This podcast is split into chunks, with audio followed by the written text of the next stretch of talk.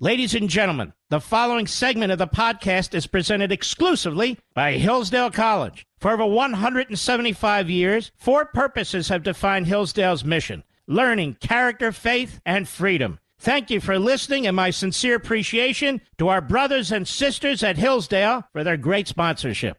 He's here. He's here. Now, broadcasting from the underground command post, deep in the bowels of a hidden bunker, somewhere under the brick and steel of a nondescript building, we've once again made contact with our leader, Mark Levin.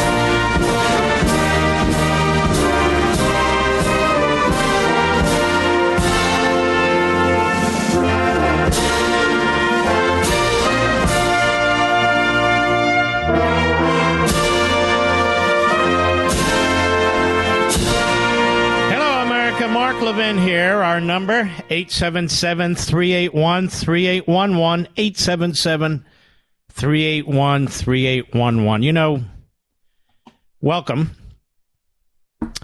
This Espionage Act of nineteen seventeen was later amended, you know. Espionage and sedition.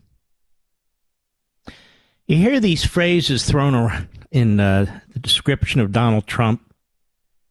Espionage, sedition. Espionage and sedition are intended for people who act in treasonous ways, spies, people who take our top secrets and give them to the enemy. Uh, espionage, spies for the enemy. Sedition, who have as their purpose to undermine the Constitution and the rule of the land. None of that applies to Donald Trump, of course, but they keep throwing these phrases around. You can read the Espionage Act of nineteen seventeen as amended. It's right there on the internet. This law has never been applied to a president or a former president. Why is that? Anybody know? Because it can't be. At least if we're still a constitutional republic, of which there are serious questions by me. The Espionage Act.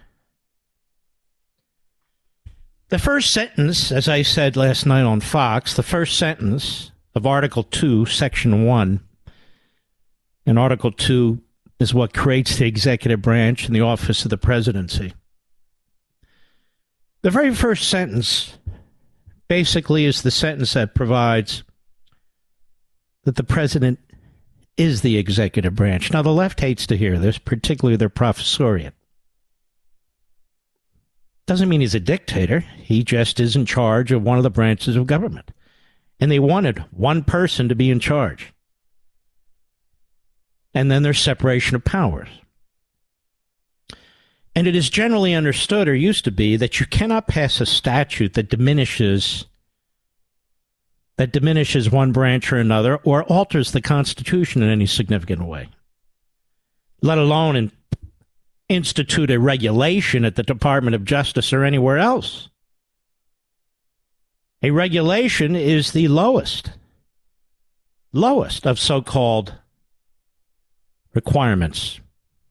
Then comes the statutes, but the law of the land is the Constitution. When this law was passed in nineteen seventeen, it was never intended to apply to a president or even a former president. World War One had started, and one of the worst presidents in American history who was an out-of-the-closet racist and segregationist, Woodrow Wilson, a longtime Democrat, so-called progressive, and one of the early intellectuals of the so-called progressive movement, by the way. He put this in place as, as a broader part of other rules that he put in place. For instance, he set up an entire propaganda network. An entire propaganda network. Where he would threaten newspapers.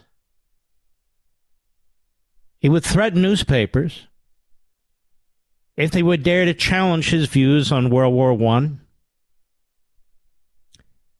He used the Espionage Act to put political opponents in prison. One of them was Eugene Debs. Now, Eugene Debs was a five-time Socialist Party uh, of America presidential candidate. He was very critical of our involvement in World War One. He spoke in Ohio, and he urged young men to resist the draft. So he was arrested and charged with ten counts of sedition.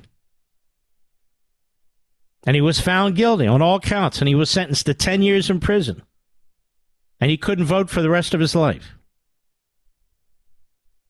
And he appealed to the U S Supreme Court, and the U S Supreme Court in Schenck versus United States unanimously ruled against him.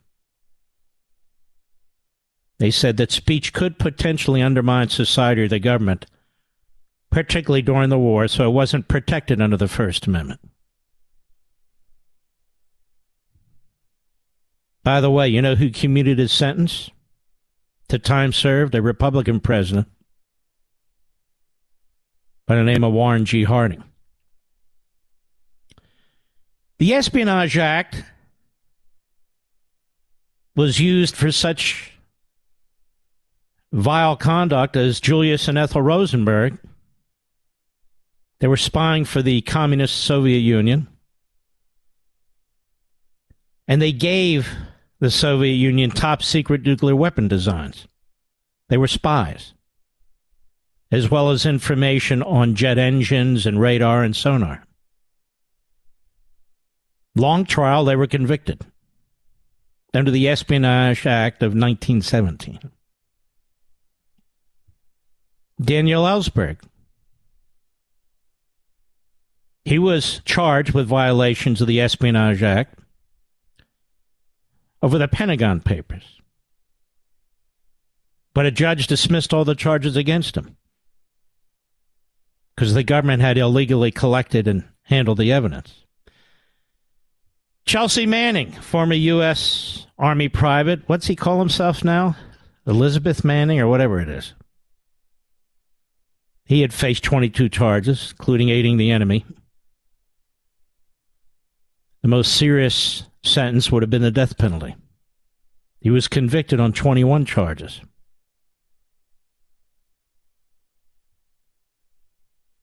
But he was acquitted in terms of aiding the enemy. And he was sentenced to thirty-five years maximum security. Barack Obama commuted his, her sentence to the nearly seven years he, she had served. Edward Snowden, charged under the Espionage Act. By the way, more people have been charged under the Espionage Act since Woodrow Wilson, by modern times, by Barack Obama, than any modern presidents. Than any modern presidents. Um. So if you uh, if you look at this Espionage Act and you look at the history of it, it literally has nothing to do with what's being done to Donald Trump. And it's also unconstitutional as it applies to Donald Trump. I've been the first to say this. I think I have to write it in the uh, National Review, Mister Producer. What do you think? We were the first to talk about how this was used as a subterfuge for January sixth and broader investigation. It was during the second hour on Monday when we first heard of this news. And uh, last night on Life, Liberty, and Levin, and I'll do it again on radio, I pointed out that as applies to the President of the United States, the Espionage Act is unconstitutional. Now, why is that? Why is the Espionage Act, as applies to the President, that is Trump, unconstitutional? Anybody know? Well, let's go back to Article two, Section one, the first sentence. And it's generally understood that the President of the United States has absolute, ultimate authority to classify or declassify whatever he wants. So prior to his leaving office, if he makes a determination that he is going to take classified information with him, nothing can stop him.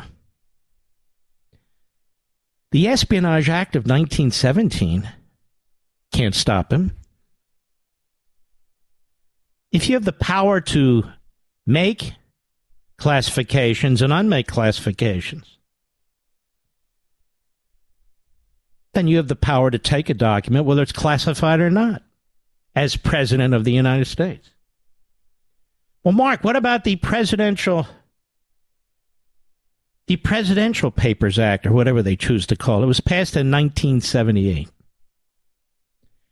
Do any of you collect old presidential signatures and documents and so forth? You see, prior to nineteen seventy-eight, most of these things belonged to the president who left office. That's why you'll get certificates signed by Abraham Lincoln.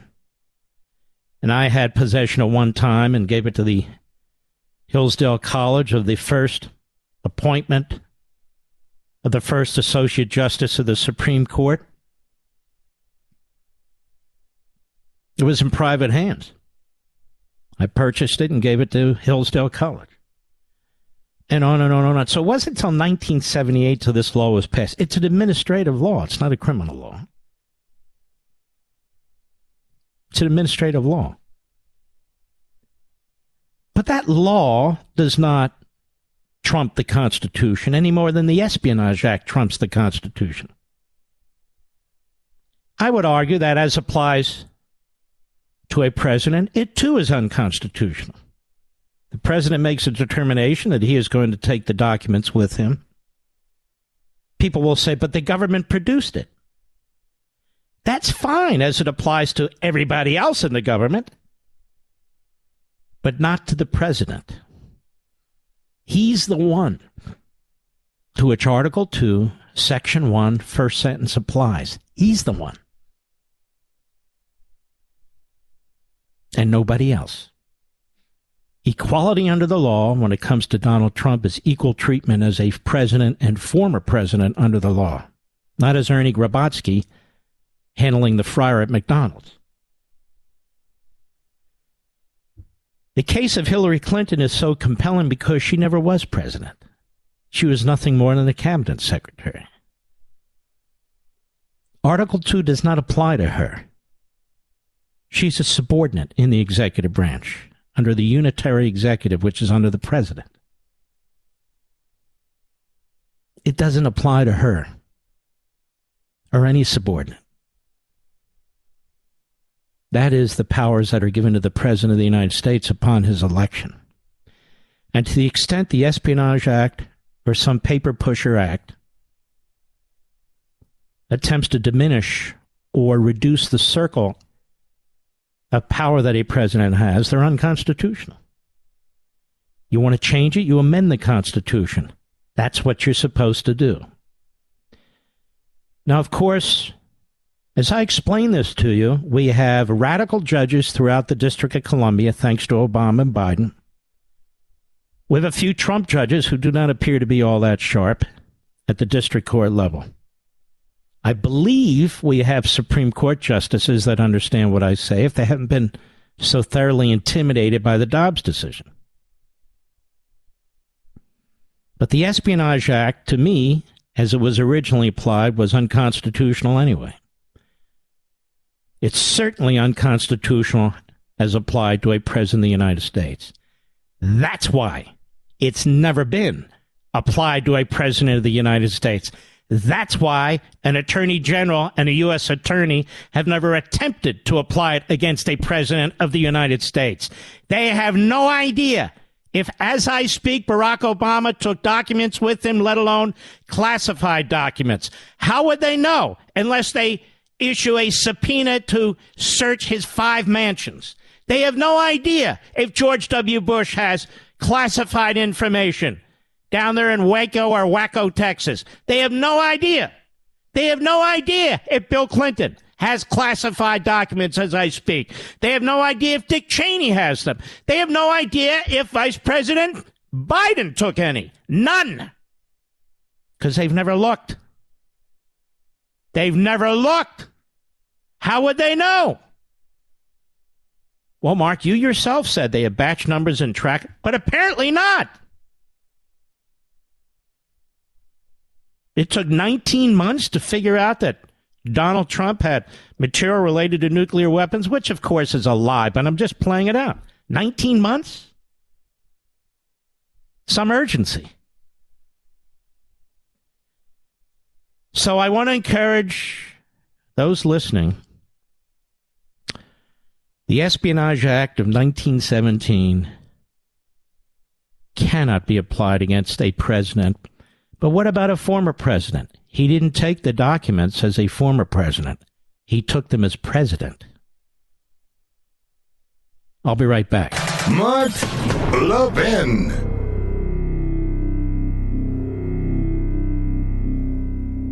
Folks, it's no secret that Americans are more divided than ever, and it's not just over what policies will improve our great country. No, it's over whether America is great at all, whether America deserves our love. That's why Imprimis, Hillsdale's Digest of Liberty, is so important. Imprimis looks at the issues of the day from a constitutional perspective, reminding citizens always of our great heritage of liberty. For fifty years, Imprimis has featured speeches given at Hillsdale events by the smartest conservative thinkers and writers. These days, Hillsdale publishes people like Victor Davis Hanson, Molly Hemingway, and Chris Rufo. Over six point two million American households and businesses receive Imprimis absolutely free, and I urge you to sign up for it today at absolutely no charge. I always look forward to receiving my copy of Imprimis. My friends at Hillsdale and I want you to have a free subscription as well. To get your free subscription, go to levin for hillsdale dot com right now, L E V I N for hillsdale dot com.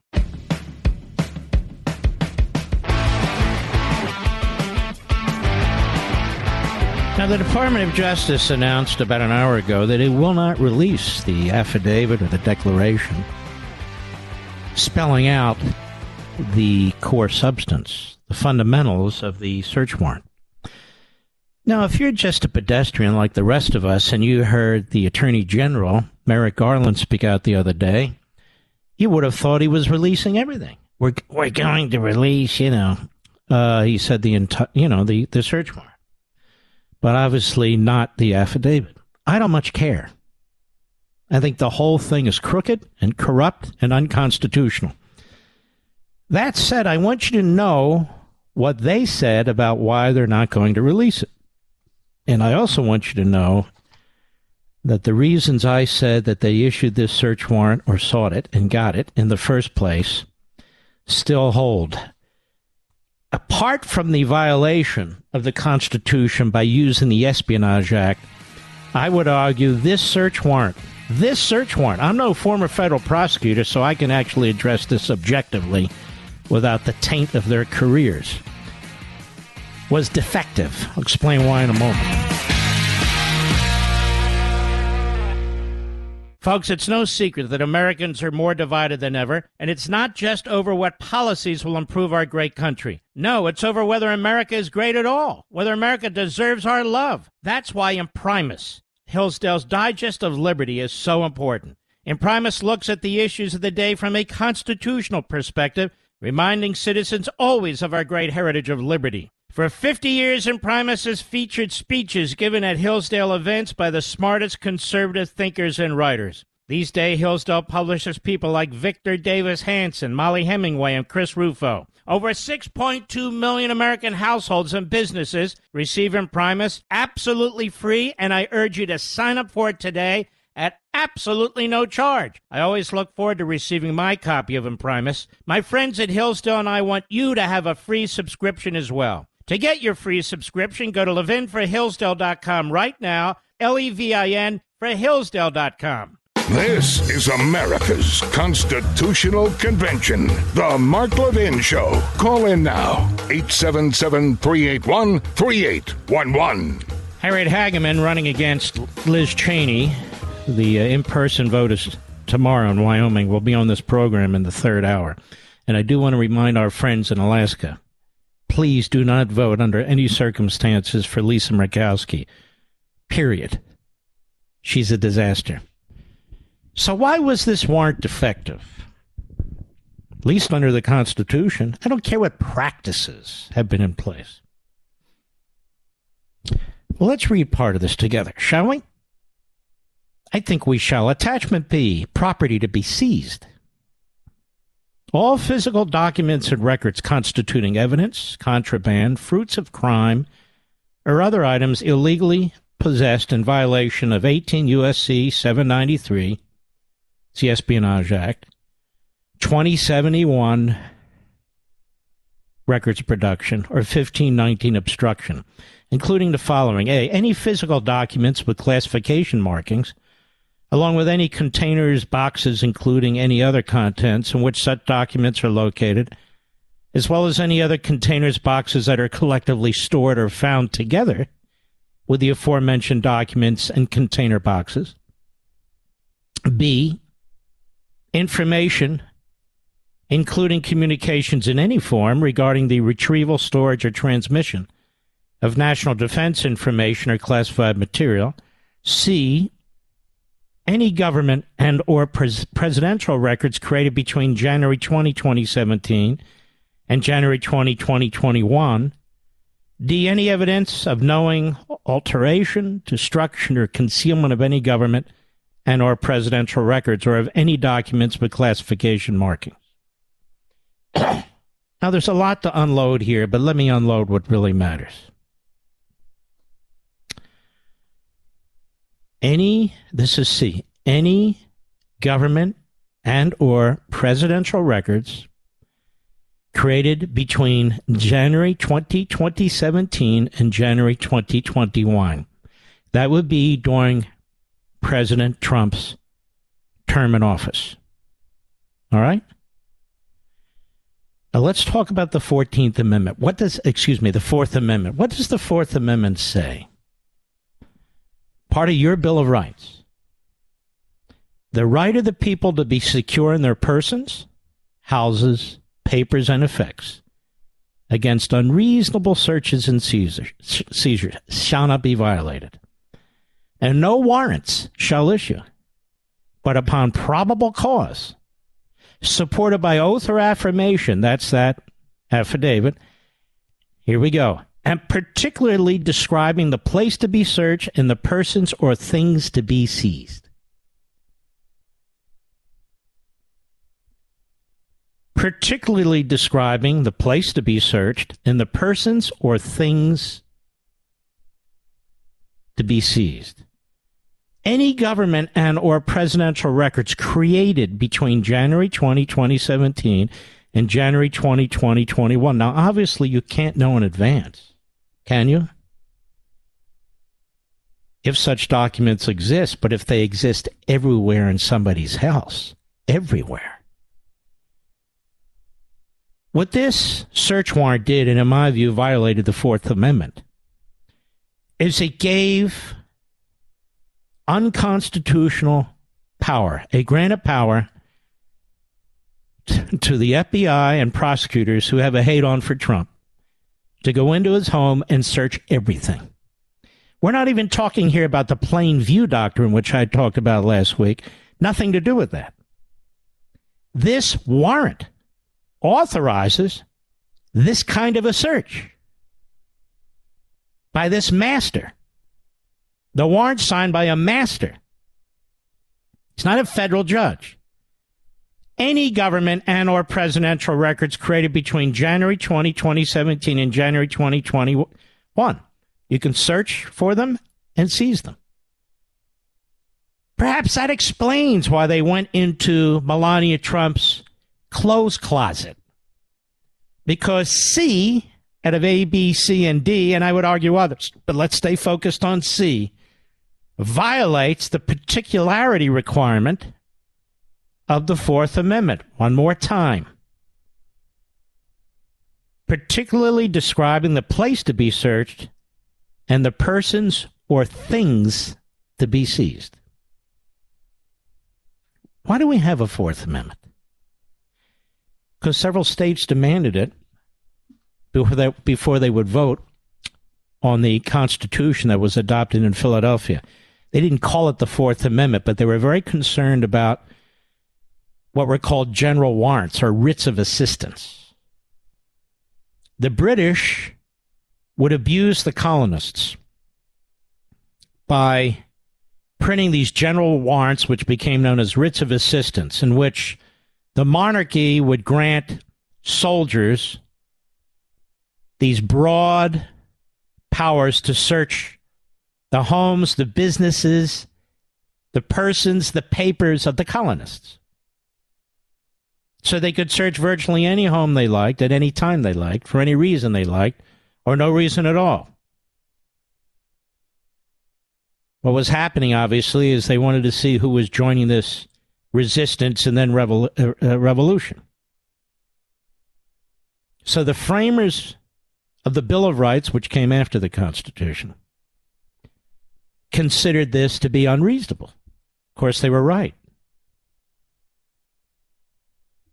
Of course, they were right. So did the government have a valid interest, such as public safety, which is a key one, in searching through Melania's closet, in searching through the entirety, virtually, of the living quarters at Mar-a-Lago of the Trump family? Public safety issue or concern about a, a potential crime, apart from maintaining documents. Apart from maintaining documents, which is why everybody's at first scratched their heads and said, you're doing a search warrant for threatening the, the President of the United States, an unprecedented act? Because of documents? Because of documents? The presumption is, even the Supreme Court ruled in nineteen eighty under Peyton versus New York, that a search without a warrant is presumed to be unreasonable. Some cases they can be reasonable for a number of reasons I don't need to get into here. But there are also cases where search warrants are issued that are unreasonable.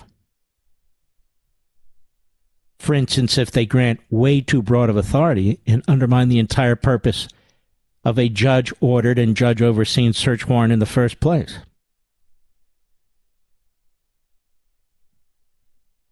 So not only is the Espionage Act not a justification, in my view, because it would be unconstitutional as applied to a leaving president.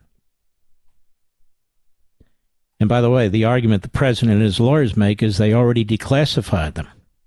I want to get into that in a sort of a footnote point. But here I argue the search warrant was simply way too broad.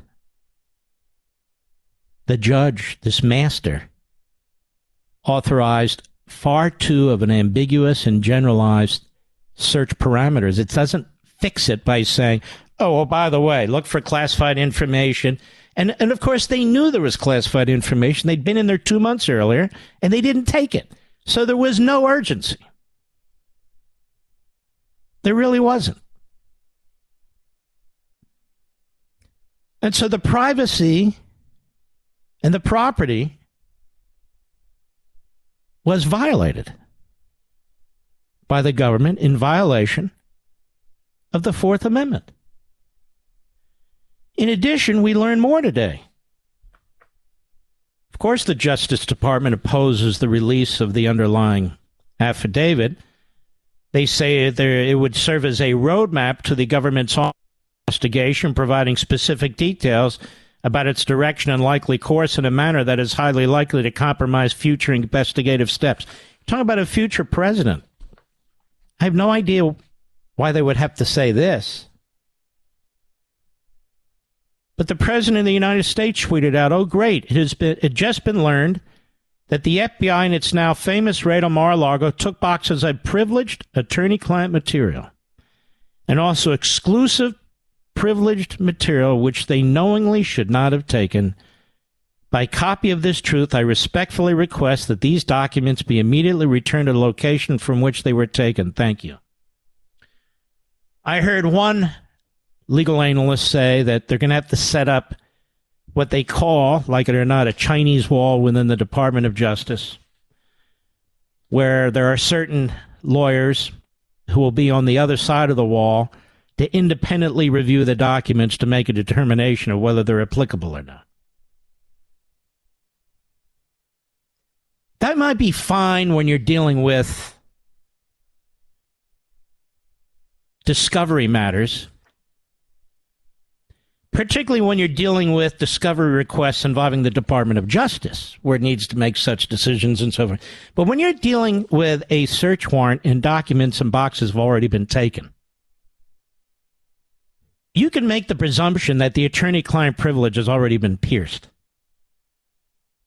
Because at least theoretically, although I don't believe they did this, but even according to parts of the warrant, at least theoretically, they're looking through the boxes, right? They're there nine and a half hours.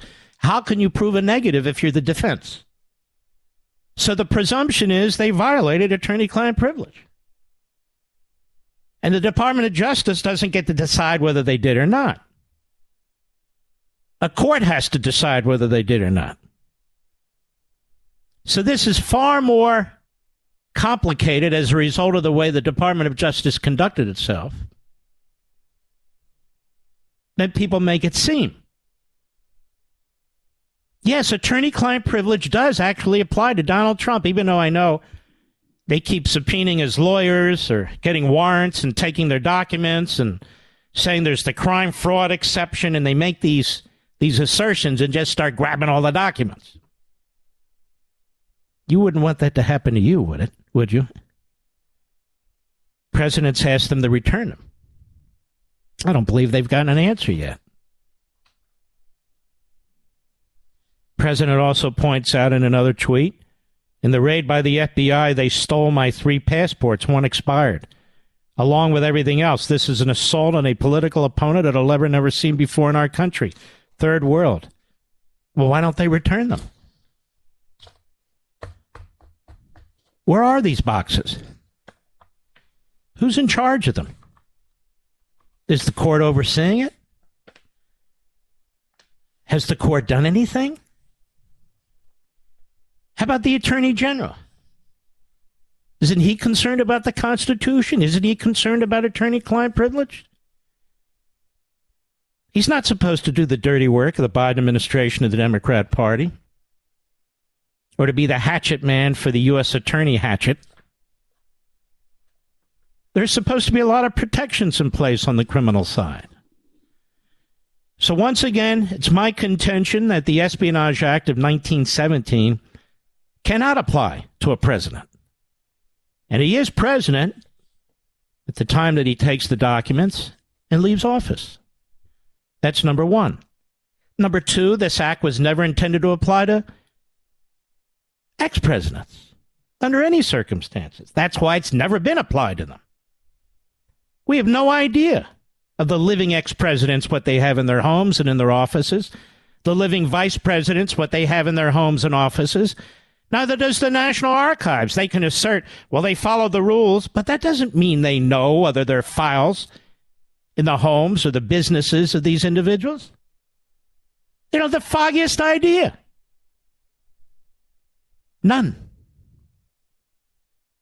Number three, the search warrant, in my view, was way too broad and therefore defective under the Fourth Amendment and unconstitutional. Way too broad. I'll be right back. Mark Levin.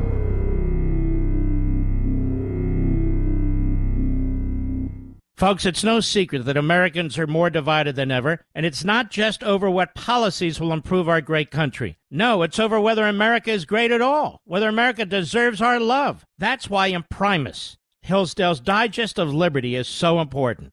Imprimis looks at the issues of the day from a constitutional perspective, reminding citizens always of our great heritage of liberty. For fifty years, Imprimis has featured speeches given at Hillsdale events by the smartest conservative thinkers and writers. These days, Hillsdale publishes people like Victor Davis Hanson, Molly Hemingway, and Chris Rufo. Over six point two million American households and businesses receive Imprimis absolutely free, and I urge you to sign up for it today at absolutely no charge. I always look forward to receiving my copy of Imprimis. My friends at Hillsdale and I want you to have a free subscription as well. To get your free subscription, go to levin for hillsdale dot com right now, L E V I N for hillsdale dot com.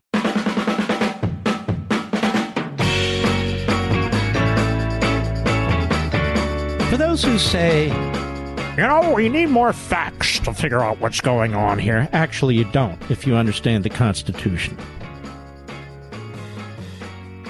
They want to send you down a rabbit hole. Well, I need to get into the weeds. I need... No, you don't. At the Federalist, Tristan Justice, who's a very smart young young man, points out the F B I search warrant authorizing a government raid of former President Trump's Florida residence sought an exhaustive list of any White House records the president ever came in contact with, according to the document obtained by the Federalists that we all have now seen, outlining the property to be seized by the more than thirty agents who rummaged through the former president's mansion. The warrant demanded confiscation of any document Trump ever saw, read, or created for the entirety of his four years as commander-in-chief. In other words, had Trump written something down on a napkin, federal officials were authorized to raid the former president's home and capture it. The affidavit allegedly asserting probable cause has not been made available to the public by the D O J or the federal court that sealed it. That is the master on behalf of the federal court. That's because what was done here was unconstitutional. Case closed. I'll be right back. This segment of the podcast is exclusively sponsored by Pure Talk. Pure Talk offers great coverage and can save your family money on your wireless bill every single month. Go to pure talk dot com to find the plan that's right for you. Thank you again for listening, and thank you so much for this sponsorship, Pure Talk. He's here. He's here. Now, broadcasting from the underground command post, deep in the bowels of a hidden bunker, somewhere under the brick and steel of a nondescript building, we've once again made contact with our leader, Mark Levin. America, obviously, the first hour of this program, all of it, but particularly the first hour, is must listening for the rest of the media, including our guys. Because virtually word for word, what I told you the first hour is now spreading out. What did Rush call it? The echo chamber? We got to figure out a phrase. We got to figure out a phrase, too.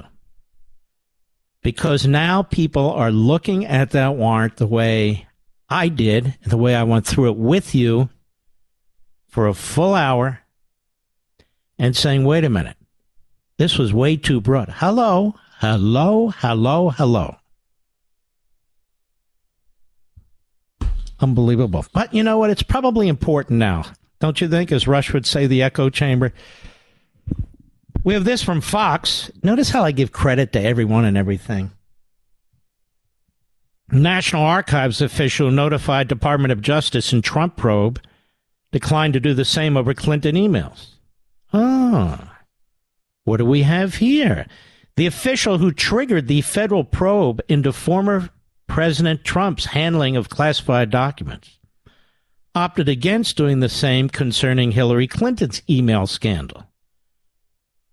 David Ferrero, who served as the director of the National Archives and Records Administration, NARA, from November two thousand nine until he retired just this past April, said in a February letter to House Oversight Committee leadership that his staff had started communicating with the Department of Justice earlier this year. Not even the National Archives. Not even the National Archives. In January, Trump returned fifteen boxes of documents from his time in office to NARA after the agency notified him the material belonged to the federal government. Because NARA identified classified information in the boxes, NARA staff has been in communication with the Department of Justice, he wrote in a February letter. Okay. Well, there is an admission against interest. February, March, April, May, June, July, August. So even based on his admission, they knew of classified information, Mister Producers, for six months? For six months? And if they knew about it in February, they knew about it the February before. eighteen months. But I, as I said, it's all unconstitutional. After negotiations broke down between Trump and federal investigators in recent months, we know about the search warrant. However, Ferrero said he took a different approach in twenty fifteen when Senator Chuck Grassley, Republican, who at the time chaired the Senate Judiciary Committee, asked whether the National Archives had notified the Department of Justice about its investigation into the deletion, not just the removal, the deletion of Clinton's emails during her time as Secretary of State. The Federal Records Act requires that when a deletion occurs, remember, she wasn't president, she was Secretary of State, the head of the agency in question must notify the archivist, and with the help of the archivist, initiate an action through the Attorney General for the recovery of those records, Grassley wrote, September fourth, twenty fifteen. Will you now request the Attorney General initiate an action for recovery for the fifteen missing emails and potentially other federal records that may have been deleted by Secretary Clinton? In response, Ferreri said the National Archives didn't believe it was necessary to notify the Justice Department about the missing emails. Quote, here's Grassley, in light of the ongoing activities, reviews, inquiries, and litigation, which the Department of Justice reportedly is actively involved, we do not believe, uh, rather this is the head of the archives, that it is appropriate or necessary at this time for NARA to request that the Attorney General initiate an action.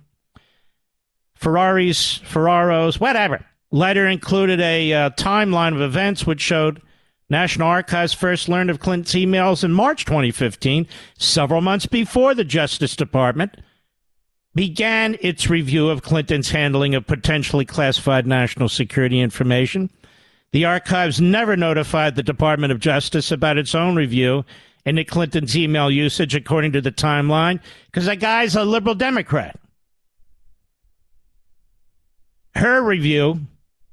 The email scandal arose following reports that while she had led the State Department, she used a private email server located in her New York home instead of a government email. And during a House Republican inquiry into her communications during the twenty twenty attack on the U S facilities in Libya, only then was it revealed that Clinton had deleted all the emails on the private server after she left office. The National Archives has not responded to a request for comment. The Aspen Institute, which lists Ferrari as a member, also didn't respond to a request for comment. I wonder why. Don't you, Mister Producer? There's no answer other than to plead guilty to treating the former president one way and the former Secretary of State another way. The Espionage Act does apply to the former Secretary of State. It does not apply to the former president as president. Hello, hello. Now, you want to hear another one? Here's another one. I'm trying to figure out where this is from. This is from M S N dot com.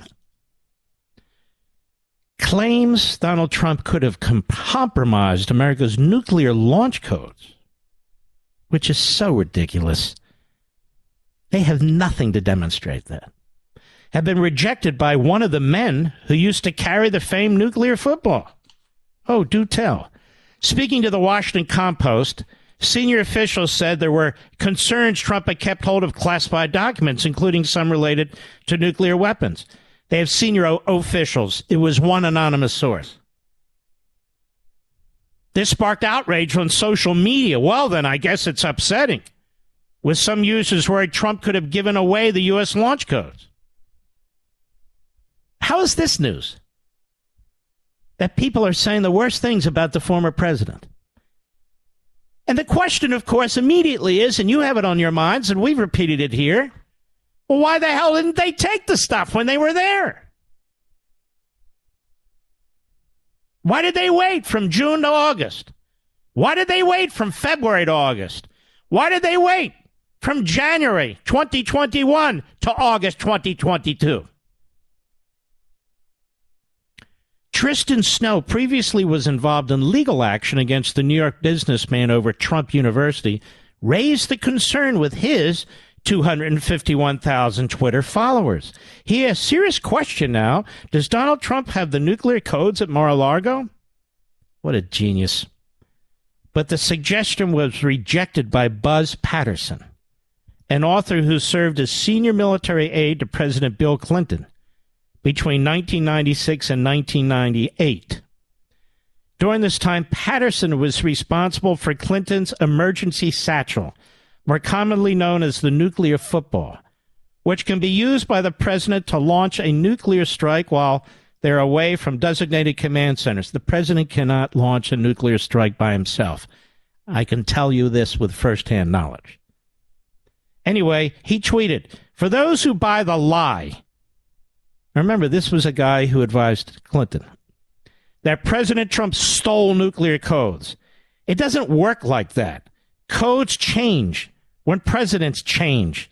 It's not that intriguing. So his point, of course, is when Trump left, whatever codes he may or may not have had are irrelevant. Patterson's message struck a chord with other social media users, receiving more than eight thousand likes and two thousand retweets. In two thousand, after he stepped down as senior military aide, Patterson wrote, "Just a reminder, but Bill Clinton actually lost the nuclear codes during my tenure with him. We weren't raided." In other words, we lost the codes. Clinton lost the then active nuclear codes, and Trent and Clinton's homes and property, and of course, Hillary Clinton's closet, they were not searched. They were not raided. In his twenty ten memoir, Without Hesitation, The Odyssey of an American Warrior, General Hugh Shelton, chair of the Joint Chiefs of Staff, from nineteen ninety-seven to two thousand one, sensationally claimed Clinton's launch codes were misplaced. Shelton recounted how Pentagon officials repeatedly asked to see the codes around the year two thousand, only to be told they were with the president. At this point, we learned that the aide had no idea where the old ones were because they had been missing for months. Clinton never did have them, but he assumed, I'm sure, that the aide had them like he was supposed to. General Shelton said at this point an internal investigation was launched and procedures around the codes tightened. How come they didn't use the Espionage Act against Bill Clinton? Does anybody know why, Mister Producer? Would have been unconstitutional. That's why. That's why. He lost the codes, which is a violation under the Espionage Act, subject to a long, a long prison sentence. But they didn't bring charges against Clinton because it would be unconstitutional. And if Donald Trump took classified information to Mar-a-Lago and decided to take it as president, they can't bring charges against him for that either, quite frankly. Now, he has said even... Even more, another layer, that he had a standing order that these things would be declassified. But he didn't follow the regulatory process. He doesn't have to follow any regulatory process. Regulations can't determine whether a president classifies or declassifies.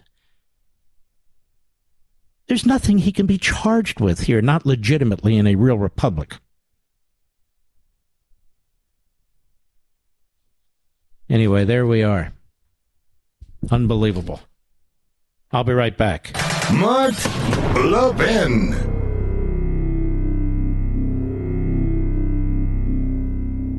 Right now, every business is trying to nickel and dime you. How much can they squeeze you to offset their increasing costs? It's a mess. That's why I love Pure Talk, my wireless company, and I want it to be your wireless company. Pure Talk drew the line in the sand and said, stop screwing over the American public. So when you sign up with Pure Talk this month, you're going to get their best ever offer, one month free, one month free. You can lock in talk, text, and data on America's most reliable five G network for just thirty bucks a month. Plus, get one month free when you make the switch today. Just go to pure talk dot com and enter code Levin Podcast for this special offer. That's L E V I N Podcast. Need another reason? When you choose Pure Talk, you're choosing to support American jobs. You're choosing to support a company whose C E O is a U S veteran. And with Pure Talk's no-risk money-back guarantee, you won't regret it. Go to pure talk dot com, select a plan, and enter promo code Levin Podcast. That's L E V I N Podcast, and get one month free.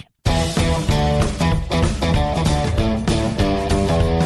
me, what did the great governor of Florida have to say about all this? America's governor at Turning Point U S A yesterday. Cut eleven, go. These agencies have now been weaponized to be used against people that the government doesn't like. And you look at the raid at Mar-a-Lago, and I'm just trying to I'm trying to remember, maybe someone here can remind me about when they did a search warrant at Hillary's house in Chappaqua when she had a rogue server and she was laundering classified information. I don't remember them doing that. I do remember them manufacturing a false conspiracy theory about Russia collusion. I remember that. That was not true. That was an abuse of power. I remember a lawyer for the F B I got caught doctoring an application for FISA surveillance against an innocent man. I remember the F B I, at Merrick Garland's direction, being sicked on parents going to school board meetings. Meanwhile, when you have a law that protects Supreme Court justices, is the F B I out there protecting our conservative justices? No. When you have violations of law where people are targeting cr- pregnancy crisis centers, are they doing their job and enforcing the law there? No. They're enforcing the law based on who they like and who they don't like. That is not a republic. Well, it may be. It's a banana republic when that happens. America's governor, right on. And by the way, John Carl, I watched some of your Sunday show yesterday. You're a disgrace. And boy, did you have a bunch of circle jerks. May I say circle clowns? Circle something there. Just unbelievable how pathetic and propagandistic you guys are. John Carl, what a joke. How pathetic. And your book died too, and it should have. Andrea Mitchell, you're a joke, but you've always been a joke. I heard and watched you too. And then I had enough. I had to wait for myself at eight p.m. Eastern Time, Mister Producer, to get my sanity back. May I say? I think I did. I don't know this fella at all. But over at Instapundit, which is a great site, they linked to a site called Neo. The new Neo dot com. Not Neocon. God forbid. More reflections on the Mar-a-Lago raid. Trump as an illegitimate president. One thing the Mar-a-Lago raid has driven home is that the left truly believes, and they think much of the public will agree, that what ordinarily would be allowed most presidents and ex-presidents is not allowed to Donald Trump. That's because they think and have always thought that he was an illegitimate president with no right to hold office. Doesn't matter which reasoning they use to explain the point of view. He's too uncouth. He's stupid. He's a clown. He's beneath us. He's a Russian puppet. puppet. He's a racist. He wears a MAGA hat. He didn't get the popular vote. Russian disinformation enabled his win. The bottom line is that they think he wasn't a real president and shouldn't be treated as one. He has possession of classified documents. Indict him under an act that is virtually never used as a criminal statute and absolutely never used against a president or ex-president. Because, you know, he really wasn't a real president, and therefore he's not a real ex-president. Spy on him, lie about him, frame him, shame him, do whatever is necessary. Get a search warrant so general that it allows you to search his entire residence and confiscate every bit of paper you find that has anything to do with his bogus non-presidential presidential years. Probable cause? Don't tell the American people what you cited as the probable cause, because the probable cause is actually that the illegitimate Trump deserves no respect and deserves everything bad that's coming to him. And they know that half of America will agree and applaud them. Oh, and the goal was never to get the documents for the document's sake. They knew the documents were not at all at risk. The goal was to get evidence, to get Trump, period. What was it Schumer said? Oh, yeah. And he said it in seventeen days before Trump's inauguration. Let me tell you, you take on the intel community, they have six ways from Sunday to get back at you. Is there any doubt whatsoever that the Mar-a-Lago raid is that intelligence community and the left getting back at Trump for the umpteenth time? Just to take one example, the attitude being expressed by the left, this is from Yahoo News. Quote, one factor that McCord, Mary McCord, national security lawyer under Obama, suggested would be on the minds of D O J national security lawyers is what Trump might have done with the highly classified material that was still believed to be at Mar-a-Lago. Are we worried that some of this information would actually be shared outside of Mar-a-Lago, potentially with foreign adversaries? I'd be really concerned about that, she said. Yes, we all know how soft Trump was on foreign adversaries, as opposed to previous tough guy Obama and current tough guy Biden. The left keeps peddling this preposterous dreck. The M S M, mainstream media, keeps dutifully and uncritically spinning it back to the public. And half the country nods and says, yes, that's just what he was probably doing. Oh, yes. I will finish this. It's almost done. When I return, I shall return. Right now, every business is trying to nickel and dime you. How much can they squeeze you to offset their increasing costs? It's a mess. That's why I love Pure Talk, my wireless company. And I want it to be your wireless company. Pure Talk drew the line in the sand and said, stop screwing over the American public. So when you sign up with Pure Talk this month, you're going to get their best ever offer, one month free. One month free. You can lock in talk, text, and data on America's most reliable five G network for just thirty bucks a month. Plus, get one month free when you make the switch today. Just go to pure talk dot com and enter code Levin Podcast for this special offer. That's L E V I N Podcast. Need another reason? When you choose Pure Talk, you're choosing to support American jobs. You're choosing to support a company whose C E O is a U S veteran. And with Pure Talk's no-risk money-back guarantee, you won't regret it. Go to pure talk dot com, select a plan, and enter promo code Levin Podcast. That's L E V I N Podcast, and get one month free. Nobody says it better than Mark Levin. I'll go with what Mark Levin said, because nobody could say it better. Call in now at eight seven seven, three eight one, three eight one one. So on this site, Neo, he concludes as follows respecting Trump. His winning and becoming president was the outrage that cannot be forgiven ever. They could not believe it happened, and they think he must be prevented from ever winning again or ever taking a position of any kind of political power. Not just Trump, though. Any Republican who isn't part of the genteel never-Trumper club must never take power. And by the way, that's what Liz Cheney's all about. Any Republican who might really be serious about stopping them, and especially about draining the so-called swamp, cannot have any power. It is a deadly serious game, and they are determined to win. Trump himself said, and he was correct, they're not after me, they're after you. I'm just in the way. And I've been talking about this at length now. The ruling class is in revolt. Trump is the greatest threat they've ever faced. Ever. Ever. There was Calvin Coolidge, there was Ronald Reagan. And now there's Donald Trump. And I want to remind you, I must remind you, in nineteen sixty-four, when Ronald Reagan gave his speech on behalf of Barry Goldwater, it was considered right-wing, neo-Nazi-like, and yet it drew the attention of conservatives all over the country.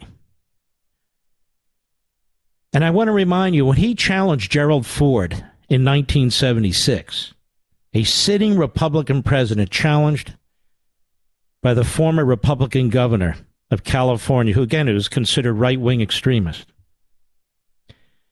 they painted Reagan as a threat, as somebody who would use nuclear war, as a dunce. They went on and on and on. Don't allow your memories to fade. Now, nobody's been treated like Trump. Don't get me wrong, but I just want to make a point. You need to understand that the same ruling class, Democrats, media, and yes, Republicans, hated Reagan. It was on Reagan's third try that he got the nomination. They stood between Reagan and they being the Rockefeller types, the Scranton types. Today will be the Chris Christie types, the Larry Hogan types, Gerald Ford, George Bush, the Cheney types, my buddy Karl Rove. They never thought Reagan could win, and they did not want him nominated. But finally, finally he broke through. He broke through in a massive way. They did everything they could to stop him. And so did the press. In nineteen eighty, he won by one of the greatest electoral and, and uh, electoral college landslides in American history. In nineteen eighty-four, it was even bigger. Bigger. You know, Mitch McConnell did not support Reagan. He supported Ford. He worked for Ford, I believe, in the Ford Justice Department before he went home to run for judge or some position. Mitch McConnell's been on the wrong side of conservatism his entire life. I see my buddy Mark Thiessen, don't really know him, but he put out a tweet blaming Donald Trump if we lose the Senate again. No, Mark, it would be Mitch McConnell. For the Republicans running, it's every man and woman for him or herself. He does not have a message for them to coalesce around. Rick Scott has tried. He blamed the Tea Party in twenty ten when he didn't get his majority. He blamed Trump the last cycle, and he'll blame Trump again. He never blames himself. He's the longest-serving Republican leader in the history of the U S. Senate, and he's utterly and completely useless. But this is the nature, ladies and gentlemen, of McConnell and his followers. This is who they are. The enormous power he has in Washington amongst lobbyists for major corporations, special interests. He knows that to control the legislative agenda as the Republican leader is to control everything. Who gets what? McConnell hasn't helped any of the candidates that Donald Trump supported, because the internal internecine fighting is more important to him as part of the ruling class. The ruling class despises you, Mister and Missus America. They detest you. You're not to think for yourself. You're not to be independent. You're not to have free will. This is the nature of tyranny. It happens virtually in every society. It's what makes this one, at least originally, so unique, and the Constitution so unique, and the Declaration remarkable. Remarkable. It's always the collective. It's always the so-called bigger picture. And it's amazing how so few among us know how to run everything. They just passed a bill fifty-one to fifty in the Senate, two twenty to two seventeen in the House, that is going to destroy America's technological advancements and medical advancements on drugs. For drugs. And they're going to campaign taking credit for it. And if you oppose them, you must be for big pharma. I'm not for big pharma. What is big pharma to me or to you or to anybody? What you oppose is them. They're going to create shortages of research and development the way they've created shortages of everything else. What they're doing is not new. The British socialist system, the French socialist system, the German socialist system, they've all done it. And they all rely on our pharmaceutical companies to come up with new inventions. But have you noticed the articles from time to time that there may be five thousand people with a rare disease or twenty thousand people with a rare disease? And for the British and the French and the Canadians, you're on your own. You'll have to die. You'll have to suffer. That's the way it is. But that's not the way it is in America. Why? Because you got to make enough money off of one drug to help you subsidize making drugs for those five thousand or ten thousand or twenty thousand. The point is we have the most compassionate healthcare system in the world. But if you listen to the Marxists and their media, we have the least compassionate healthcare system in the world. It's all about redistributing wealth and big pharma, like big oil and big meat and big, big, big tampon and big, you know, big mouths on the left. Big government, baby. The bureaucracy is an appendage of the Democrat Party. They build it, they own it, and they take money from you to expand it. Why do you think every single Democrat, hear me, every single Democrat in the Senate and the House, everyone, voted for eighty-seven thousand new I R S agents. All the phony moderates, like that jerk in New Jersey. What's his name again, Mister Producer? I'll never remember it. Gottheimer Schmidt. Gottheimer. He's the leader of the moderates, don't you know, moron? He voted for it. Every massive spending bill, every dollar in debt, hasn't done a damn thing to voice serious, effective concern about the border. There are no moderates in the Democrat Party. They all voted for that. I want to remind you. Before they voted for this, excuse me, before they voted for this seven hundred and some odd billion dollars, they had already voted for another fifty-two billion dollars to subsidize the big tech oligarchs. And before that, they voted another three hundred billion dollars. three hundred billion dollars. Because John Leibowitz insisted that they do it. three hundred billion dollars. They voted in the last month for another one, over one trillion dollars. In the face of inflation. Another one trillion dollars. They're not done spending the COVID money. From a year ago. There's more paper pouring into this economy. It's unbelievable. War illegal immigrants pouring into this country any time in our history. Any time. More illegal drugs pouring into this country any time in our history. Fentanyl, deadly on the first use.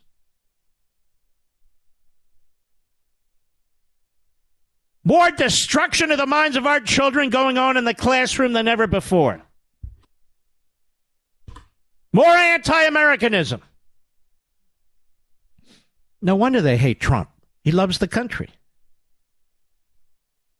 Trump said no to critical race theory. Trump said no. No to men and women's sports, regardless of what they think of themselves or what they lop off and add on. He said no. He said no to open borders. We're going to secure it. Took more steps to do that than any president in modern history. He said no to crap in our classrooms, to brainwashing our children. No.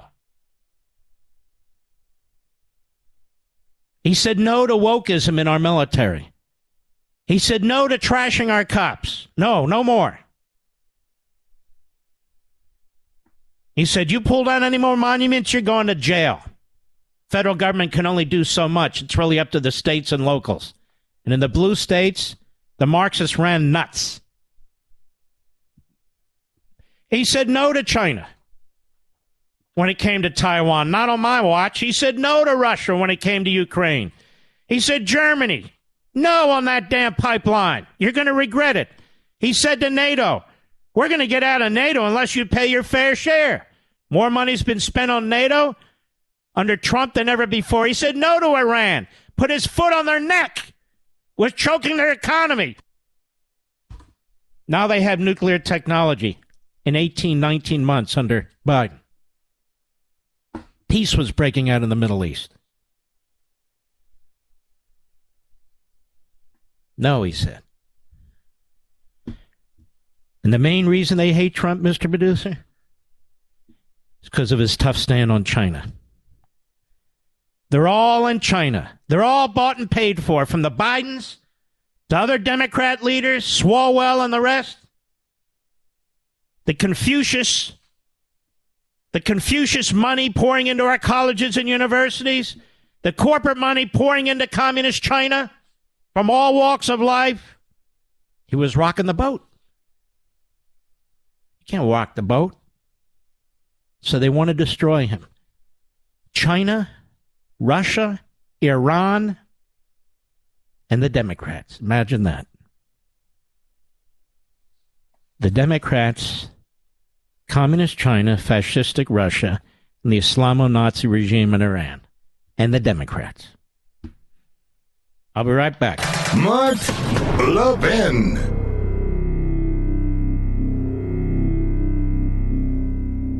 Right now, every business is trying to nickel and dime you. How much can they squeeze you to offset their increasing costs? It's a mess. That's why I love Pure Talk, my wireless company. And I want it to be your wireless company. Pure Talk drew the line in the sand and said, stop screwing over the American public. So when you sign up with Pure Talk this month, you're going to get their best ever offer, one month free. One month free. You can lock in talk, text, and data on America's most reliable five G network for just thirty bucks a month. Plus, get one month free when you make the switch today. Just go to pure talk dot com and enter code Levin Podcast for this special offer. That's L E V I N Podcast. Need another reason? When you choose Pure Talk, you're choosing to support American jobs. You're choosing to support a company whose C E O is a U S veteran. And with Pure Talk's no-risk money-back guarantee, you won't regret it. Go to pure talk dot com, select a plan, and enter promo code Levin Podcast. That's L E V I N Podcast, and get one month free.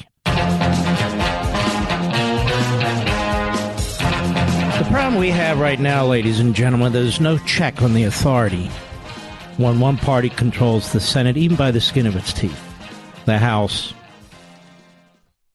the executive branch, the courts in Washington, D C, for the most part, the U S Attorney's Office, where they can call in a grand jury or a jury of their peers, not of the peers of the people who appear before them, which is very, very problematic.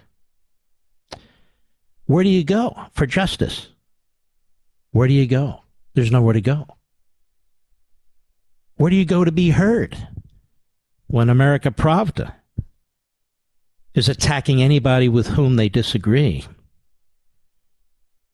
and will not allow for an honest discussion, where do you go? I mean, other than here and a few other places. You, you get the point, though. In American Pravda, the Democrat Party, they are the ruling class. The bureaucracy and many of these long-in-the-tooth Republicans who don't want to rock the boat, but they're very, very happy to be in power, even if it's in the minority. Newt Gingrich used to talk about that. That's not an effective counter or balance to what's taking place. So when you get a guy like Trump elected, and he is doing things that make a difference, and he's rocking the boat, and he's trying to slow down this trajectory. Not that you have to agree with one hundred percent of what he said or did. That's, that's not even realistic. And he's not an ideologue. He's conservative by by thought, by tradition, by by love of country. he sees that this is a dangerous, dangerous thing. Well, he has to be put down. Peaceful protesters on January sixth, not the, not the violent ones, they have to be put down. His staff has to be arrested in very public and embarrassing ways. Republican legislatures have to be attacked. And you need to be warned. Keep your mouth shut. Don't challenge what's taking place, and learn to use the language that's being imposed on you. I'll be back. Ladies and gentlemen, I want to ask you a question. Did you know withdrawing your cash from the bank can be very risky? That's right. Banks are now required to spy on us for the government, and they report any behavior they think is suspicious. It's true, and I was shocked when I read The Secret War on Cash from Swiss America.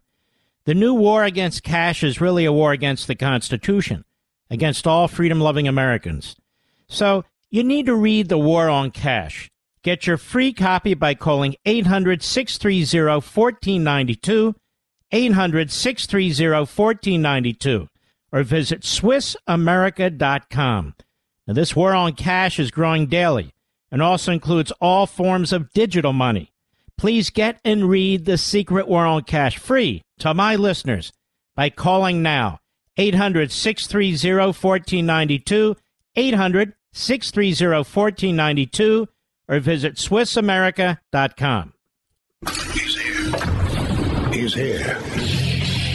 Now broadcasting from, from the underground command post, deep in the bowels of a hidden bunker, somewhere under the brick and steel of a nondescript building, we've once again made contact with our leader, Mark Levin. As soon as the act goes into uh, effect, I hope that all of the provisions will begin to work. I am. Uh, I, I know that those who've been blaming President Biden for the inflation going up are now giving President Biden all the credit for inflation going down. So we're moving things in the right direction already. Yeah, and what parts of the bill do you think will will quickly work on that specifically? The, the, uh, next question. Oh, ladies and gentlemen, Mark Levin here. That was Jamie Raskin, the the smartest Democrat uh, on the communist side of the ledger. He and A O C and so forth. Everybody knows it will have no effect on inflation except to increase it. This bill is the Build Back Better bill. It didn't cost as much, but there's a lot of out-year expenses, and it put in place all these programs, all these taxes, all these regulations for the next multiple years. fifty-one fifty vote in the Senate, every Democrat. two twenty to two seventeen in the House, every Democrat. No moderates. No moderates. Do you hear me, New Jersey? Do you hear me, Virginia? Do you hear me, Michigan? And the rest of the country? Some of you have Democrats who claim to be moderates. No moderates. You don't vote for a bill like this and then claim to be a moderate with all your lies, your stinking lies about what it'll do. Manchin, absolute fraud, always was, and I had him pointed out years ago. Years ago. What's the real deal here? Cut sixteen, Stempy Hoyer on M S L S D. Cut sixteen, go. Uh, Reverend, it's the biggest investment in, uh, in the environment and in climate ch- uh, challenge Uh, in the history of, of the world. Uh, and it's going to make a real difference uh, as we deal with what we clearly see. This idiot has been in Congress forever. He was lieutenant governor of Maryland. Before that, he ran for governor in the Democrat primary years ago. He lost. He's been stinking up the halls of Congress ever since. He's a truly dumb guy. He's a hatchet man, but so dumb and such a hatchet they would never make him speaker. And Stempy Hoyer would say, hey, look, we just spent a boatload on climate change. Boatload. That's what this is about, climate change. But it's more than that. Here we have Brian Stelter on C N N. You would think he would go the way of Jeffrey Toobin. Not yet. Cut seventeen, go. Oliver, you know, we got short shrift this week. The House passing that historic climate bill, the Inflation Reduction Act. One of the components of the bill is a lot more funding for the I R S to hire see, tens of... See, see, see. He's in talks like a... It's a historic bill, ladies and gentlemen. Historic. Until C N N cleans out the radical Democrats, the low I Q dummies, it will always be viewed as the constipated news network to us. Go ahead. More I R S agents in order to try to make sure people are paying how much they're supposed to pay. What was that called on the right? It was called a terrifying overreach by the government. The reason I'm See bringing I mean? it up. See what I mean? These guys are perfectly fine with tyranny, totalitarianism, abuse of power, violations of the Constitution, and all the rest, as long as their team, quote unquote, is in power. Not me. I see no use for doubling the I R S and undermining the Border Patrol. He doesn't talk this way when it comes to police officers. How come the I R S agents aren't a white-dominant, systemically discriminatory bunch, Mister Producer? How come I R S agents aren't part of the white-dominant society? Hmm? But the cops are. But the Border Patrol is, even though half of them are Hispanic. Go ahead. Let's just, let's call it what it is. MAGA media's hatred of government. Ah, shut up, you moron. Yeah, me, me, me, me.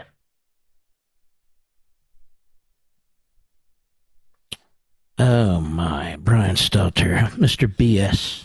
Helter Skelter. It is amazing that Mister You know, he's, uh, he's, I think he's on the Hall of Fame wall at Towson State, where he graduated from, Mister Produce. Did you know that?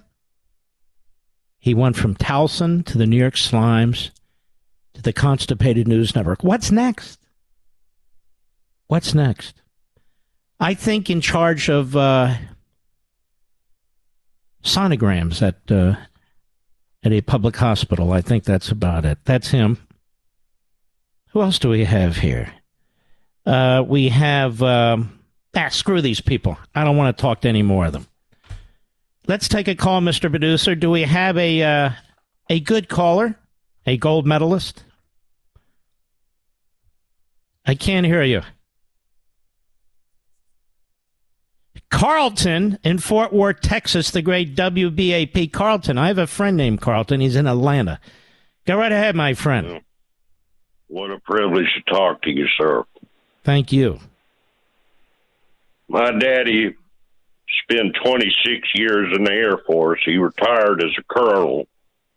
He spent most of his time as a combat pilot, flying B forty-sevens and B fifty-eights out of Little Rock. Mm. And you can, I'm telling you, and you can tell your listeners that these damn combat codes change about every hour or two. They don't stay the same. Mm-hmm. But you know what? The enemy from within could care less. They could well, care less. Their hero, Bill Clinton, showed the communist Chinese how to get a rocket off the ground and how to M I R V them. And they defended Clinton. Yeah. Their Clinton, Hillary Clinton, had a server in violation of federal law that had classified information run through it. Then she tried to cover her tracks by destroying her iPhone and with a hammer and deleting all the emails, literally washing them off or whatever they call it. And there she is. She's still in uh, Westchester, living the good old life. And we can, we can go on and on. It's quite clear, is it not, sir, that uh, we've reached the point of tyranny here? No, I, I appreciate you taking my call, but I just wanted to let you know that after watching him for twenty-six and a half years and retiring as a full colonel, you know, these combat codes change constantly. There's nothing in concrete. All right, my friend. Thank you for that information. Meanwhile, the oligarchs and big tech, they just received their fifty billion dollars, Mister Producer, in America. And they intend to pay back the people who gave it to them. Twitter announces they're going to put their thumb on the scale for midterms again. See, as soon as Elon, Mu- Elon Musk, it appears that he will not be owning them, they're back to their old games. This is Red State, Nick Arama. Twitter's at it again. They just announced steps to, quote, protect, unquote, the midterm elections. According to the Twitter thread, quote, starting today, we'll begin enforcing the civic integrity policy in the context of the U S twenty twenty-two midterms. This means we'll take action against misleading claims about the voting process, misleading content intended to intimidate or dissuade people from participating in the election, or misleading claims that may undermine public confidence in election outcomes. Now, what does this involve? Well, the civic integrity policy covers the most common types of harmful, misleading information about elections and civic events, such as claims about how to participate in a civic process, like how to vote, misleading content intended to intimidate or dissuade people from participating in the election, and misleading claims intended to undermine public confidence in an election, including false information about the outcome of the election. Tweets with this content may be labeled with links to credible information or helpful context, and Twitter will not recommend or amplify this content in areas of the product where Twitter makes recommendations. People on Twitter will see a prompt prior to liking or sharing label tweets, and in cases where there is potential for harm associated with the false or misleading claim, the tweet may not be liked or shared to prevent the spread of the misleading information. They want to protect our conversations. So in accordance with their effort, since they want to protect the integrity of elections, Nick points out he has several ideas, which he provides, which are very clever. The big tech oligarchs know, know who massages them. Let me put it that way. It's big government. They're working with the Democrats. They're working with the bureaucracy. They just got billions and billions of dollars in subsidies from you, the hardworking middle class and lower middle class, that is hardworking Americans. You're subsidizing these billionaires and these overpaid executives who are also doing, doing the bidding of communist China. This is why they hate Trump. This is why they hate conservatives. And this is why we despise them. I'll be right back. Mark Levin.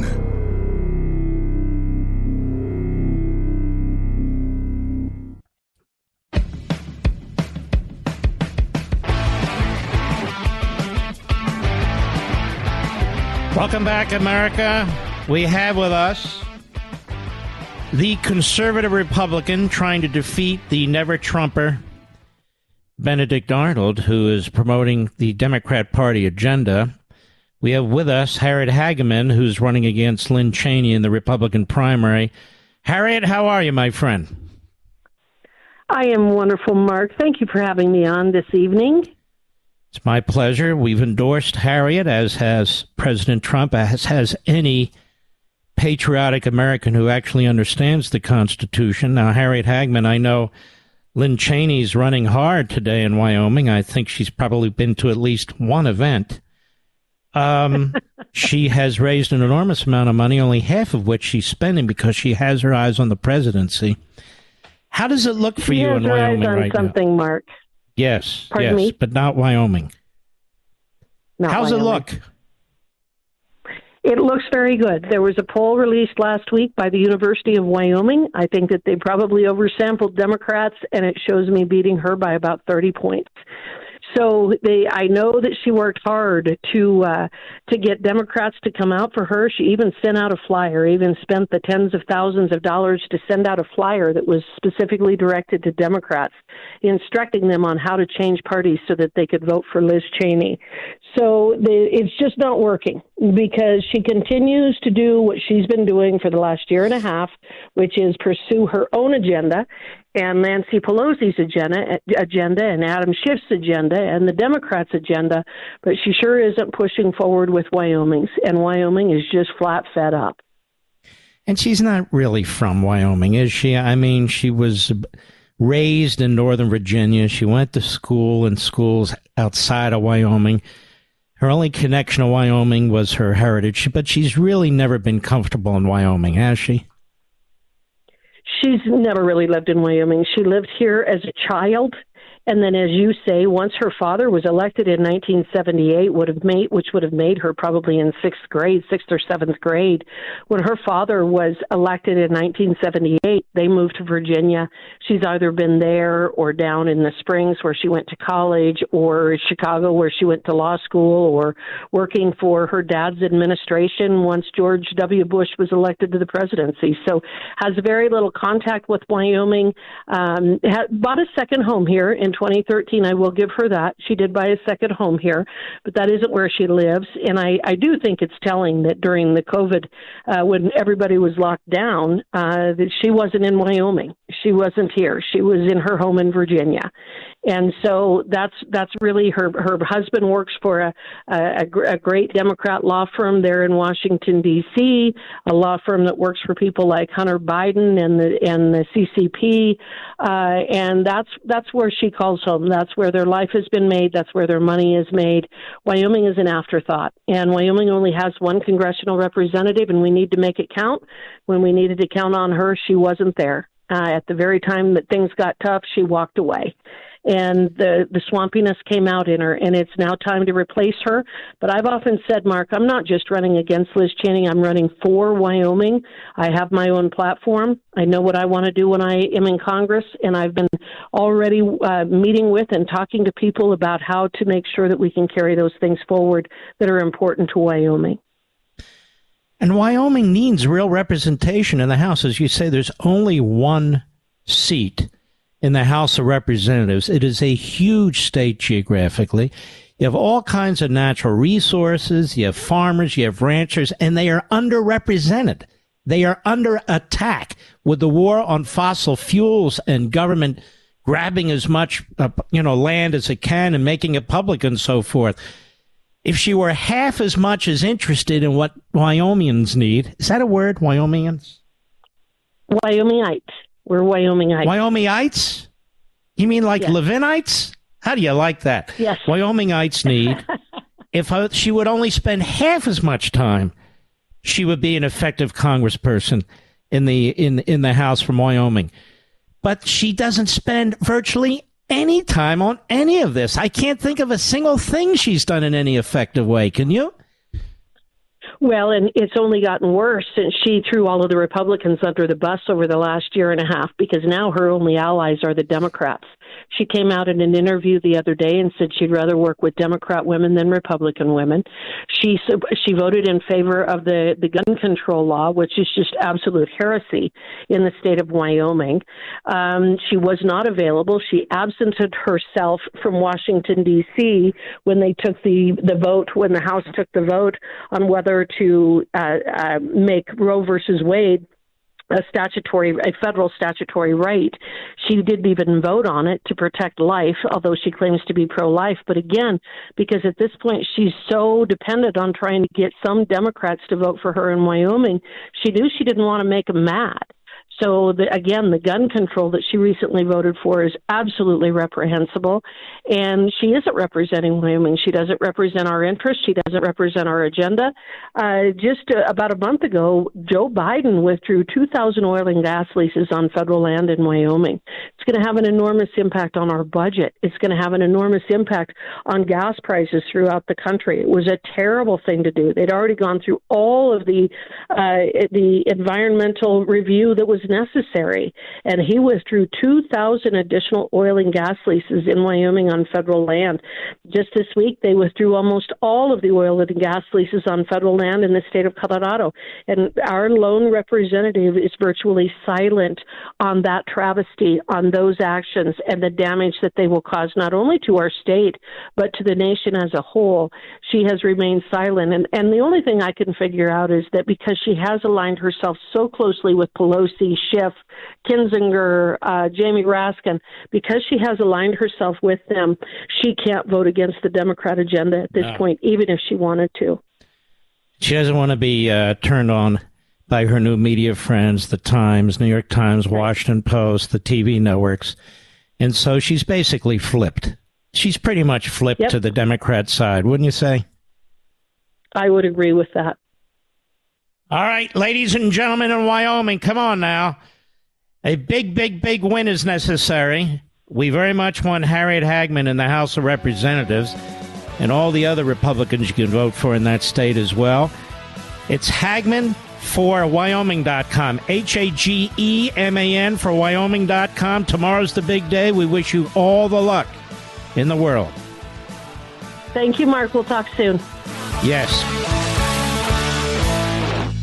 In today's digital age, where cyber threats loom larger than ever, safeguarding your personal information is paramount. So why is Congress considering a law that could put your credit card data at greater risk of being hacked and exposed to foreign networks? This Durbin Marshall credit card bill could jeopardize your financial data, make it more susceptible to cyber intrusions.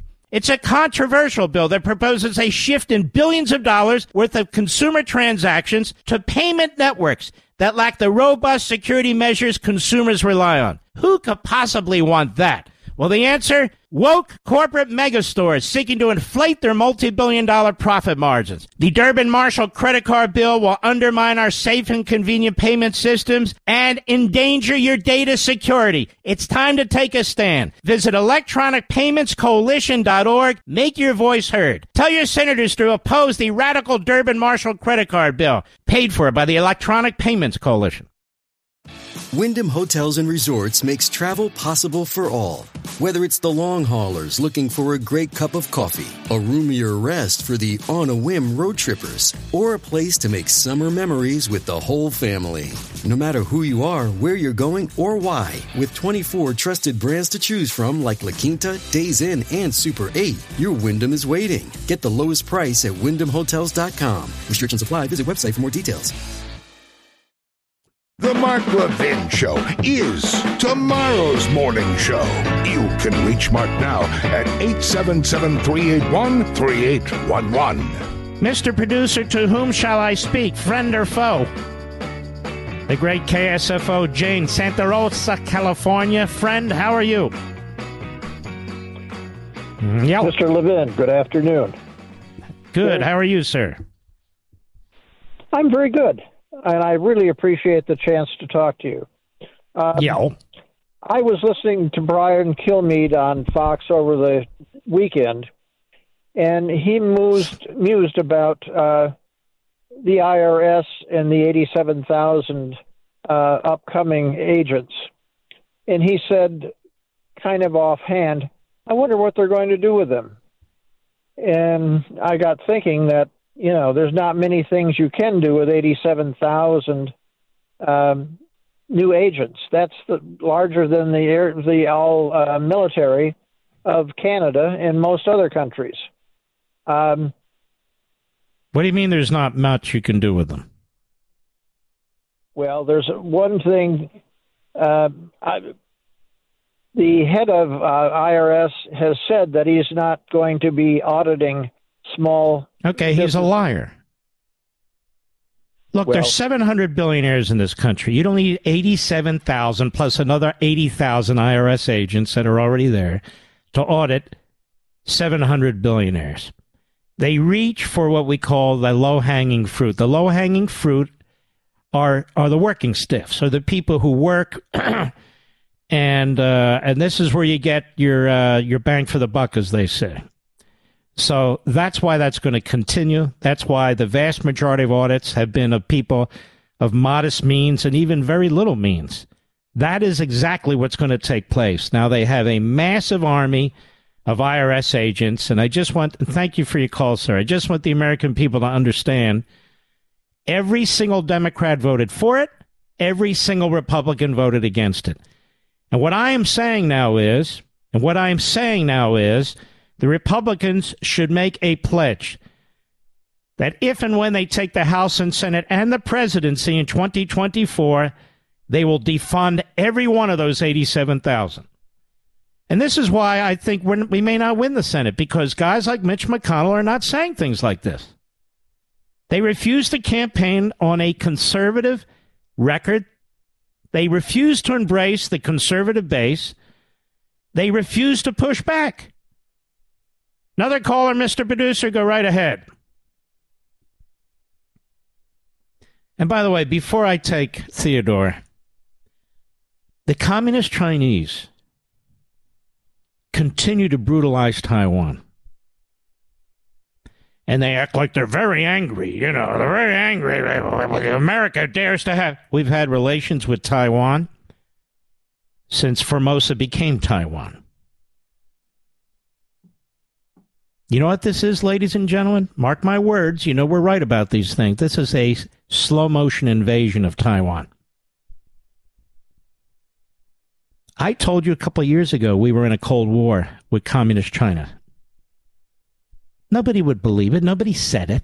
What do you mean? Yeah, pass the French fries. But I am telling you now that Taiwan is in the midst of a slow-motion invasion. The Communist Chinese are doing it in stages. Doing it in stages, then all of a sudden, they're going to hit the place. That's exactly what's going on. That's exactly what's going on. I also told you, because it's an island not far from the main coast of mainland communist China, that they'd be able to encircle Taiwan, making it virtually impossible to get Taiwan what it needs. So they've had months and months and months to give Taiwan the arms that Taiwan needs, and they don't have them. They don't have them. And at the same time, Iran is breaking out with its nukes.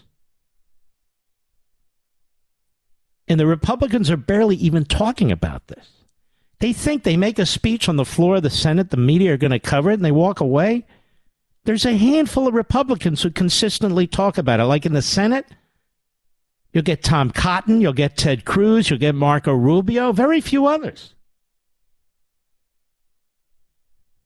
In the House, you get a few really good veterans. This guy, Mike Gallagher, Michael Waltz, Brian Mast, and I, by the way, endorse all of them in their primaries and for the Congress. But you don't hear this as a regular messaging by the Republicans. And it's crucially important. Now we're down there begging Panama at the Panama Canal, please, Please don't issue Congress to the uh, uh, contracts to the communist Chinese to manage both ends of the Panama Canal. Ronald Reagan's rolling in his grave. I know it.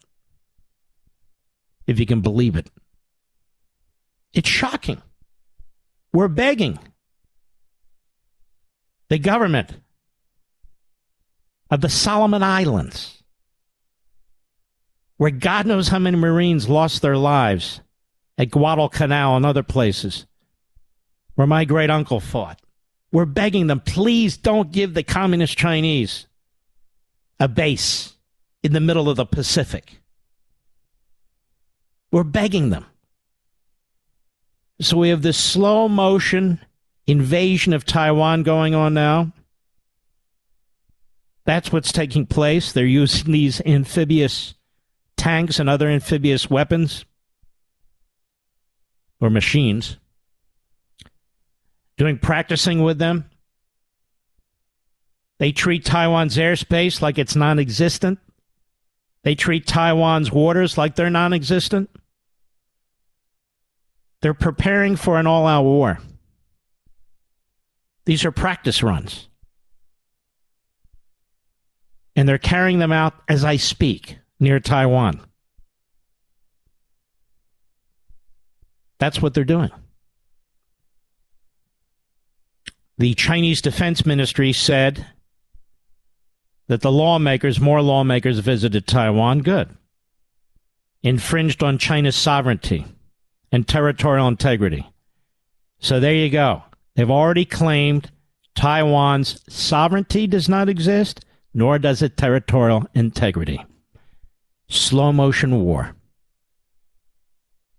Says the Chinese People's Liberation Army continues to train and prepare for war.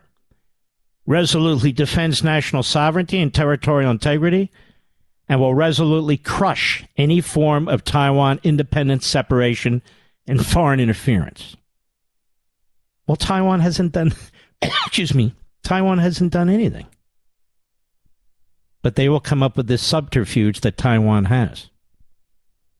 Taiwan premier said they would not be deterred by China's response to such visits by foreign friends. It's going to be tough because it's an island now surrounded, but they need to get as many arms as they possibly can to the people of Taiwan and turn all twenty-three and a half million people into militia. That's all they can do.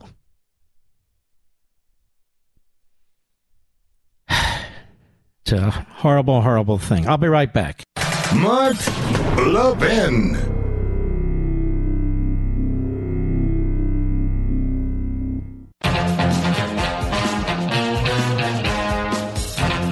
American Pravda, that would include A O L. What's next in the fight against climate change? The, although the Inflation Reduction Act will be the largest federal action ever taken to confront climate change, it falls short of the U S's pledge to halve emissions.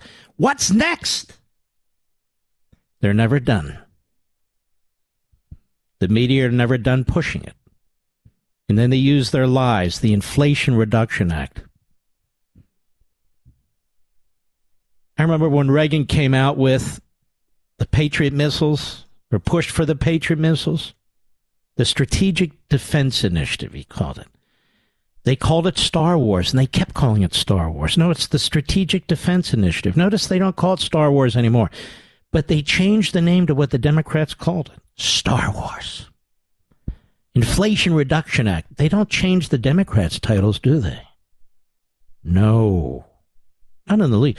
This is the inflation reduction. They talk about all the money for climate change, all the money for left-wing groups, all the money to destroy our healthcare system, enormous amounts of money in there. No, no, you don't understand. It's to fight climate change. Right, Scarborough? Scarborough is like, he's such a ratfink. It's not even funny. Mister Producer, to whom shall I speak? Ah, I forgot, Theodore. I'm sorry, Theodore. Baltimore, Maryland, go right ahead. Well, first of all, I'd like to applaud the F B I for doing what they did. Uh, Trump... You mean you mean taping, uh, tapping, uh, tapping the phones of uh, civil rights workers in the nineteen sixties? I'd like to applaud the current day F B I for what they did. Well, the current F B I. They, what did they uh, do? Well, when they went and took uh, papers, documents that Trump was not supposed to have. Who says? They could have saved many lives. You got to oh. remember, he could not get a loan from anybody. Answer my question. Answer my question. Who says he shouldn't take them? The money. Anybody, you always talking about Theodore, you don't even answer me. Who said that Trump could not take those documents? Follow the trail. He had. Oh, follow the trail was, said it. He was not supposed to have. What do you Theodore, think? you like you like living in Maryland, right? I like living in any. You like one party state, right, Theodore? Say that again, sir. You like a one party state, right? Well, that's better than having a one-party country with a dictator. Well, tell us about it. We see. In fact, we see the one-party country with a dictator. What he did. When he you know what? I can't fix this. Theodore is a caller from years and years and years ago. He's a Democrat. He'll vote Democrat no matter what happens to cities, including Baltimore. He'll vote Democrat no matter how bad inflation gets. He'll vote Democrat no matter how open the border is. He'll vote Democrat even though they won't stand up to the enemies overseas. He'll vote Democrat. He doesn't care. Trump's a dictator. Well, let me tell you something, pal. If Trump's a dictator, he'd still be in office, wouldn't he? He would have unleashed the Department of Justice against your hero, Biden. Instead, they impeach him for a conversation with the president of Ukraine. Tell me about it, pal. President of the Ukraine was... Get off the phone, you jerk! Do we have another caller, Mister Producer? Ryan, X M in Idaho. Go right ahead. Hey, Mark. I appreciate a chance to visit. Uh, frequent listener, and appreciate your logic and thoughts. Thank you. You know, I'm just struggling as I watch. Certainly, I, I'm really struggling as I watch. Uh, you know, news shows and different different discussions that continually happen. Republican, Democrat. We're missing the boat on what we're doing to our country. You know, we're losing. It's disconcerting to me that we're losing our power, our ability to project power. Obviously, our president doesn't project any power or image, um, you know, that helps us in any accord. But, you know, we could have had, instead of eighty-seven thousand I R S agents, we could have had eighty-seven thousand soldiers, or we could have had additional munitions. You want to know why? You want to know why? Certainly. We have to come to terms with this. And I hope all my enemies with little websites are listening and can record what I'm about to say. Because the Democrat Party as an institution hates America. Hates it. Thanks for your call, Idaho. Take care of yourself. We salute our armed forces, police officers, firefighters, emergency personnel, our trucker friends. Thank you. The men and women in Ukraine and Taiwan, we stand with you. God bless you. And most of all, you great patriots.